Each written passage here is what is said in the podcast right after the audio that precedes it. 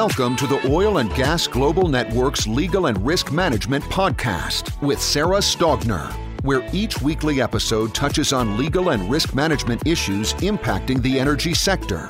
Visit our website at www.oilandgaslegalrisk.com for more information on today's episode, past episodes, and upcoming OGGN events. Today's episode is sponsored by ThoughtTrace, developers of Alley, an artificial intelligence platform that reads and understands energy agreements and contracts to quickly find critical data. Hey, good morning. This is Sarah Stogner with the Oil and Gas Global Network's Legal and Risk Management Podcast. We are sponsored by ThoughtTrace, developers of Alley, an artificial intelligence platform that reads and understands energy agreements and contracts to quickly find critical data. ThoughtTrace, let the software do the reading. So I've got Jeff Runyon here with me again. Thank you, Jeff. We are crashed at Midland Country Club, who they are so patient with me. But if you hear blowers or noise in the background, that's where we are. So thanks for joining me again. So we we just recorded an episode and we were talking about a case where you got roped in on a on an incident. And it's just I love nerding out about this stuff. So let's keep going with that. And we, we, we kind of ended the last episode with policing ourselves and regulations. So where do you as a consultant and kind of you know your experience with both offshore and the different onshore plays traditional and then i guess you were doing water flooding and some lateral so you've, you've seen a lot where do you kind of see the the regulatory environment going so i think that as an industry we do not do a great job of stepping up to the plate and saying that we're safe and effective I think that you saw legislation come out in Colorado, and the talking points were we have to protect the jobs. And that is very true. And I obviously, you know, my job is in the industry and right. I continue, I plan on it being that way for a long time. But I think that we have to change what we talk about. I think we need to talk about that we are safe and we are environmentally responsible and that if we start talking about that and and put a counterpoint out there where they say well you're terrible for the environment you know i don't think we want to answer us being terrible with the environment and say oh but you depend on us well okay so Right. Then let's figure out a good. way to not depend on you. Instead, yeah, let's show how. Yeah, it's funny because the other day, windmills, right? Alternative energy. Windmills. I don't know how many thousands or millions of birds windmills kill and right and they talk about the migratory bird patterns and how it's messing up. My husband's a big hunter and conservationist and so he talks about the windmills. Solar panels same kinds of issues with animals. Like people that plug in their electric cars where do they think that that power that electricity is coming from right? We have to have electricity generated somewhere. So I don't have the stats in front of me or, or anything like this, but I saw something the other day and it was the hashtag energy proud.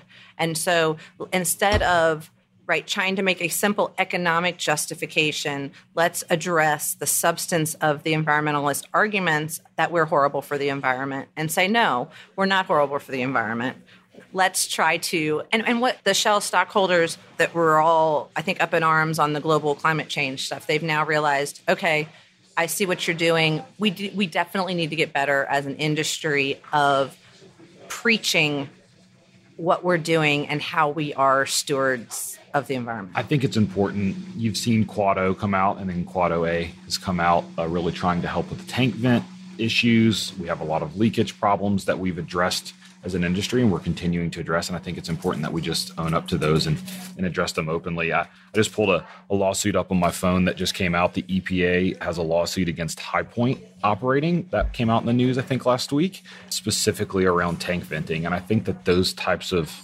stories put us in a negative light as an industry. And I think if we come out and say, hey, these are the new technologies we're introducing to make sure we're not doing that you know and and we hold our operators accountable don't leave thief hatches open guys it's right. it's a bad thing right i mean it's especially now safe. with drones and there's on both sides, right? It's easier and much more economical for people to police themselves and fix issues. It's also much less expensive for environmentalists and regulators to monitor and patrol these because they don't need to have physically a guy on the ground with an air monitoring device. They can fly a drone that can survey and see this stuff. Yeah, I think, and I think that we're starting to see that. I think we're starting to, everybody's waking up to the fact that there's a lot of visibility into emissions. It's not, it's a, we can see it now. It's not just into this invisible thing that where you just vent and, oh, the flare went out for a little while. We didn't Oops. know we were venting. you know, I don't think we're seeing as much of that. I right. hope that we're not. I'm not hearing about it as much, right. you know, talked about on the down low or anything. Yeah. So I think we're doing a good job there. And I think we just have to change the narrative. We have to, the industry, we have to step up. And I think that a lot of the negative legislation around our industry starts to go away or becomes invalid because we're saying it's not necessary. Yeah, no, we are safe. Like yeah. we can do this. We're we can be environmentally responsible. We can be safe for people. We can do this effectively. And I'd be interested to see what the difference is in the cost of operating a well in Colorado, where there's state imposed emissions standards that are actually being enforced with flaring and things like that, versus Texas and some of the other places where we don't have the same level of regulation. I suspect it's probably not statistically significant. I'd have to go back to my p values, but by the time you consider all of the costs of potential liability, regulatory, all of these issues, like why can't we just be better and smarter about it? Yeah, I, and I think it's okay for operators to step up and saying, "We're doing this to be safer. We want everyone to do this to be safer and more effective and to to work to level the playing field, if you will." I think that operators who go out and really work to comply with all of the API standards and really work to reduce their emissions feel that they're at a disadvantage. Yeah, I think they probably are. And they probably are, but I think that they're you know they talk about it as though they're touting like such a wonderful thing that they're doing and I think that they are doing a wonderful thing. But I think that we should stop. It should stop being a wonderful thing that they are doing, and it should just be something that we do as an industry, and that it's just a foregone conclusion that you know we follow and we impose extra work on ourselves to make sure that we are as safe and as environmentally responsible as possible. Yeah, I completely agree. So I think that this will happen though. I think because we're in a really unique place in the industry, especially with the great crew change having happened. So traditionally 50 and 60 year old individuals have positions in a you know, of authority and decision making, and they leave and they're replaced with more 50 and 60 year olds. That has not happened. You know, I've only been in the industry eight or nine years, and I've seen the decision making age shift 20 years right younger. Yeah, and absolutely. So there's negative and positive with that. We certainly have lost a lot of experience, and that's negative. The positive of that is that younger people are more willing to change and that's that's just always proven true and so yeah. i think that as we have younger decision makers that there is going to be a little bit more willingness to make faster changes than what we've seen in the industry before and so i hope to see with that uh, less of we've always done it that way and I hope to see more of. I think that this is a better way to do it. We're, we're gonna we're gonna do it like this. Cue the angel singing, man. If I could sing, it would be like ah, because I think you totally nailed it and it's exciting. I think it's a really exciting time for the industry, and it will make my job as a lawyer easier and better. And I think it'll help the clients because it's a whole lot easier to fight the good fight when you're doing what you're supposed to do the way that you're supposed to do it because it's the right thing, not because Big Brother is slapping you on the wrist. Yep. And again, I don't know if it was this episode or last episode, but we want to regulate ourselves because we we know the industry. And as soon as you have lawmakers that don't understand the realities and can't, you know, it's just a matter of life. You the laws, the way that legislation is made, the sausage will, you know, the sausage is being made you don't want to see, but it takes time. And it's the same reason that we have issues with our contracts and our insurance is because it takes a whole long time for words to be written disputes to happen, courts to issue opinions, and in the meantime, five or six years passes and new technology's out. We've got different issues that need to be addressed. So, with all this new technology that's out there, let's pick the best and the brightest. Let's embrace it as an industry. Let's stop shielding all of our information and our data. Let's start sharing things that are helpful, owning up when we make mistakes, sharing that mistake, fixing the mistake and letting others learn from our mistakes and failures. And I think as an industry, we are really bad at doing that. And I know why because of lawyers, right? And litigation. And so there's there's a whole host of reasons for not sharing your failures, but I think some of the really good trade organizations and some of the informal groups that are out there, like you said, the underground rumblings, right? I mean, communications are happening but it's over a beer between a engineer at operator A and an engineer at operator B. And it's like man you know we saw this thing last week and you know something something. And the guy's like oh yeah you know we had a similar issue and we tried this. And it's like oh yeah. I watched that conversation happen last night. yeah. Okay. Okay. But unfortunately the two guys or gals that had that conversation are the only ones that benefited. So if we can put anonymous information out there, share stories, share battle wounds in a way that doesn't expose us to additional liability unreasonably, then we need to be doing it. And so I think that's really exciting. Yeah. The new, newer generation. Hashtag millennials, right? E- Energy millennials. Yeah, there you go. There you go. So you're in Colorado now. And so where are you guys doing projects? So most of our projects are are in Texas and in North Dakota. We actually don't do very much work in Colorado right now. Yeah. But it's a really cool place to live. It is awesome to live there though. So, kind of, what do you see as far as kind of some either if it's operational differences? I mean, obviously, the Bakken is different than the Permian, but I mean, they're they've got some kind of similar issues, right? As far as Sure. So I can talk a little bit probably better about the Eagleford and the Permian. And I think that because Okay. they're in the same state, it's an interesting comparison. Yeah.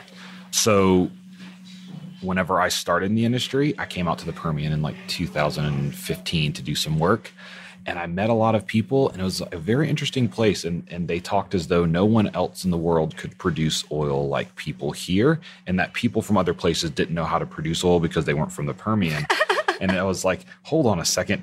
You know, physics don't change regionally. Right. So you know, the counterpoint to that for me uh, earlier in my career was the Eagleford. You saw a lot of offshore people coming into the Eagleford. You see, you know, on the on the surface facility, you see these big modular central processing facilities that are skidded separators. It's akin to a platform esque design. And so I think that that was pretty neat. You see operators working 14 and 14. It feels a lot more offshore if you will. And so I have seen that shift come into the Permian. And with that has come this whole wealth of knowledge and, and, and a little bit more pride in, in what we do as an industry to say, hey, we, we are the a recognition that just because you're from the Permian doesn't mean that you're better or even really different than operators in the Bakken or the Eagleford. Right. And so I think that that's pretty interesting to see over the past couple of years is that transformation of the acceptance of technology, the acceptance of rotational schedules, which are very challenging for operators right.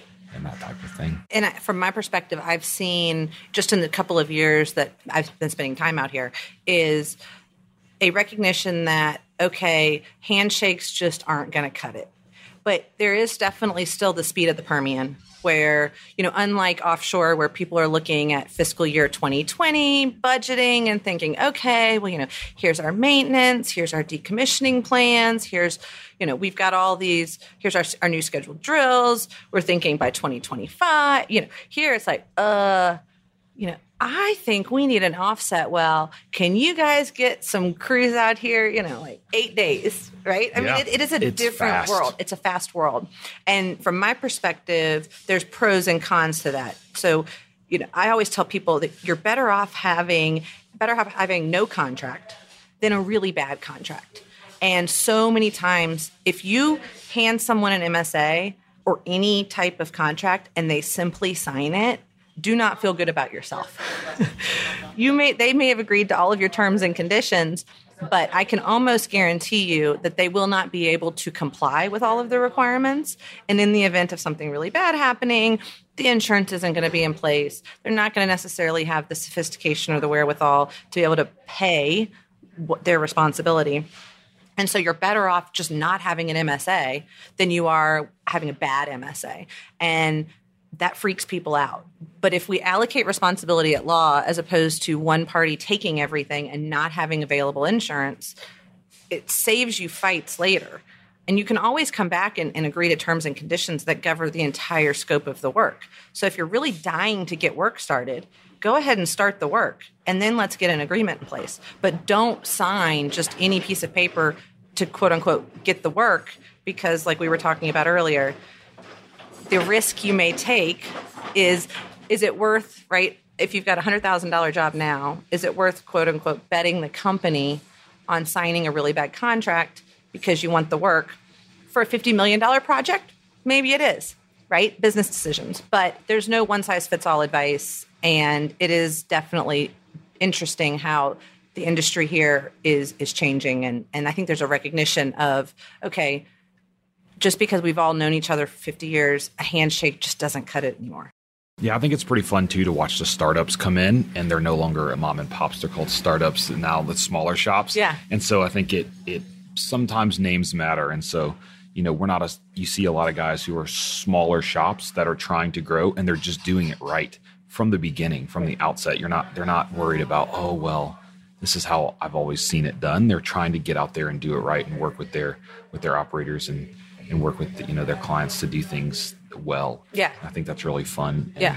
That's that's a fundamental shift in our industry. I think that before we would see a couple of friends get together and start a construction company and they would just go build stuff. They yeah. didn't have safety procedures. They weren't worried about any of that.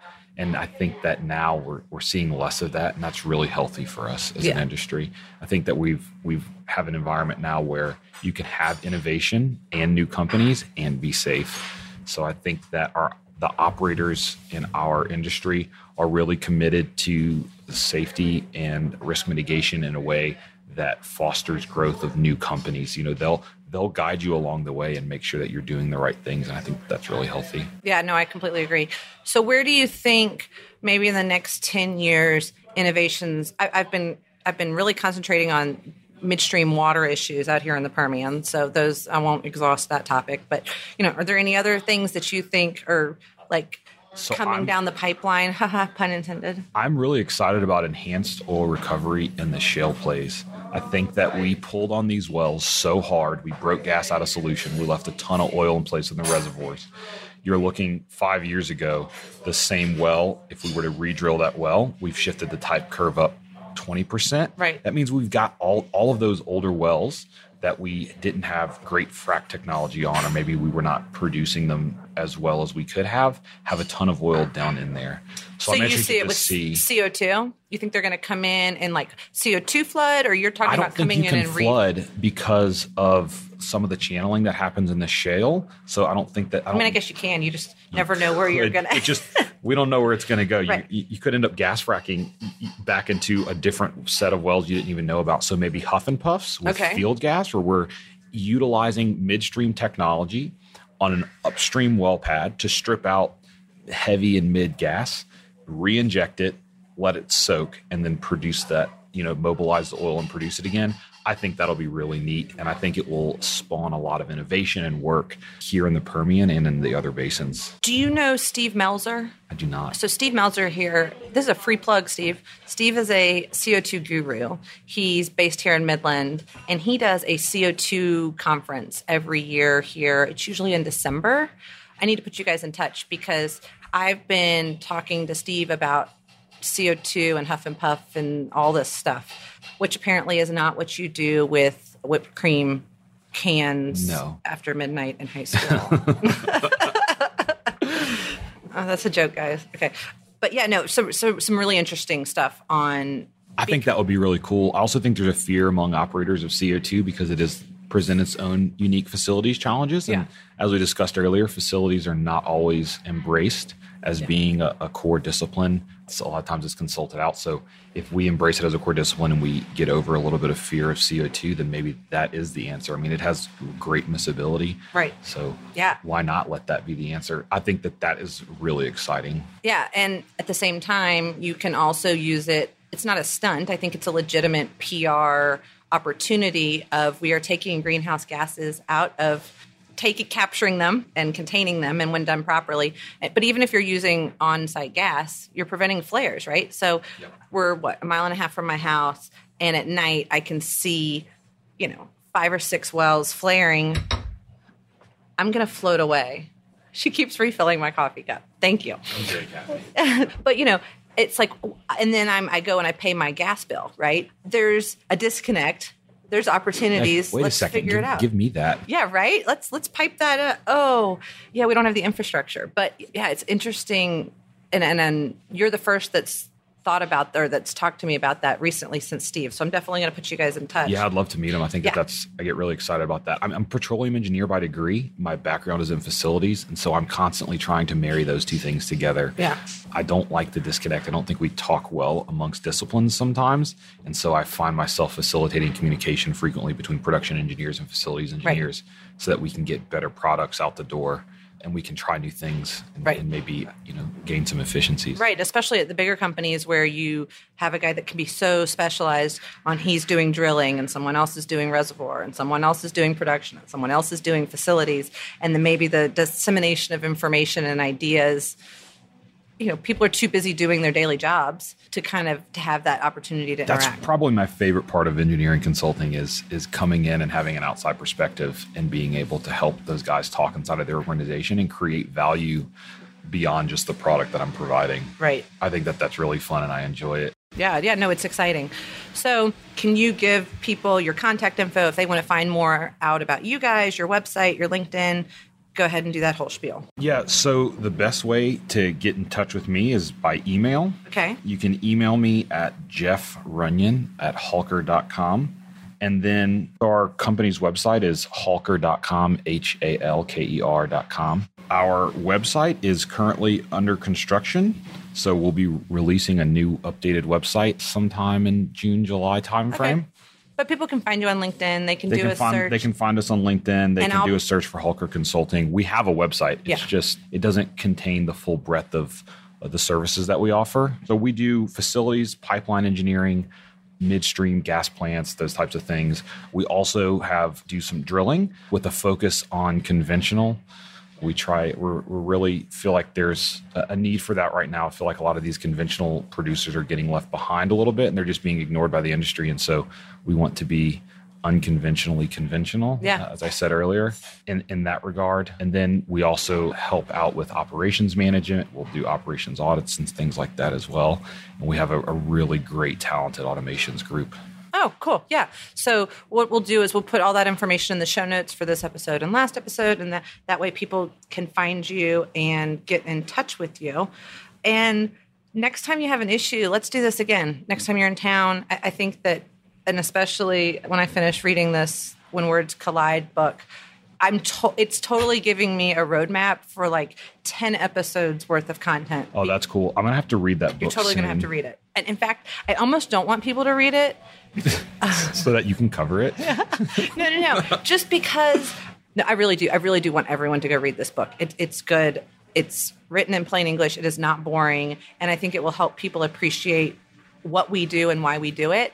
And from my perspective, it'll help people to not be as afraid of the artificial intelligence. I hear so many lawyers and landman and all sorts of people that deal with contracts and words saying, "Oh, you know, the artificial intelligence is going to put us out of business, or it's going to, you know, take away jobs." And I think that's that's short-sighted in that it would be like going back in time 40 years and accountants saying we can't use excel spreadsheets we're not going to need accountants anymore right i mean it's just let's figure out more efficient smarter ways to do it so that the brain power can be used for fixing things and contracts insurance. We've got all these problems. Let's figure out technology and solutions that can help resolve it and use our brain power and let the machines nitpick and find grammar errors and mistakes and you know or, or the dreaded copy and paste right? So i had a, a guy the other day that the drilling plan got approved and there was a copy and paste error and so they drilled the well oh, exactly no. according to specifications but guess what it was the wrong well and no one caught it Oopsies. Oh, that's terrible. right and it it, it was like a, a copy paste save error, like a version issue. I mean, it happens to the best of us. Yeah, version control is hard sometimes, Yeah. but that's a pretty big slip. It's a pretty big slip. So, but there, there's there's better ways to do it. So, thank you so much for joining It's me. It's been really fun. I really appreciate it. yeah, and let's hope that this weather we don't get any more golf ball size hail. Yeah, I really don't want to drive in that again. That was Exciting. Presents a unique challenge. Yeah. your, your company does not want you driving either. No. yeah, that was not my favorite. Well, thanks so much. Thank you. And guys, make sure you go to oilandgaslegalrisk.com. Subscribe to the podcast wherever you get your favorite subscriptions. So, iTunes, yada, yada. Make sure you leave us a review that helps other people find it. And, you know, I was like number two in the UAE a couple weeks ago. So, who knows? Maybe they're listening. Yeah, I've been trying to encourage people to nerd out with us and Yeah. enjoy this stuff. I think it's fun. Yeah, thanks. If you guys could do me a favor and like, leave a review for this podcast, that's the best way for us to get exposure and let other people discover how much fun we can have reviewing insurance and risk management issues.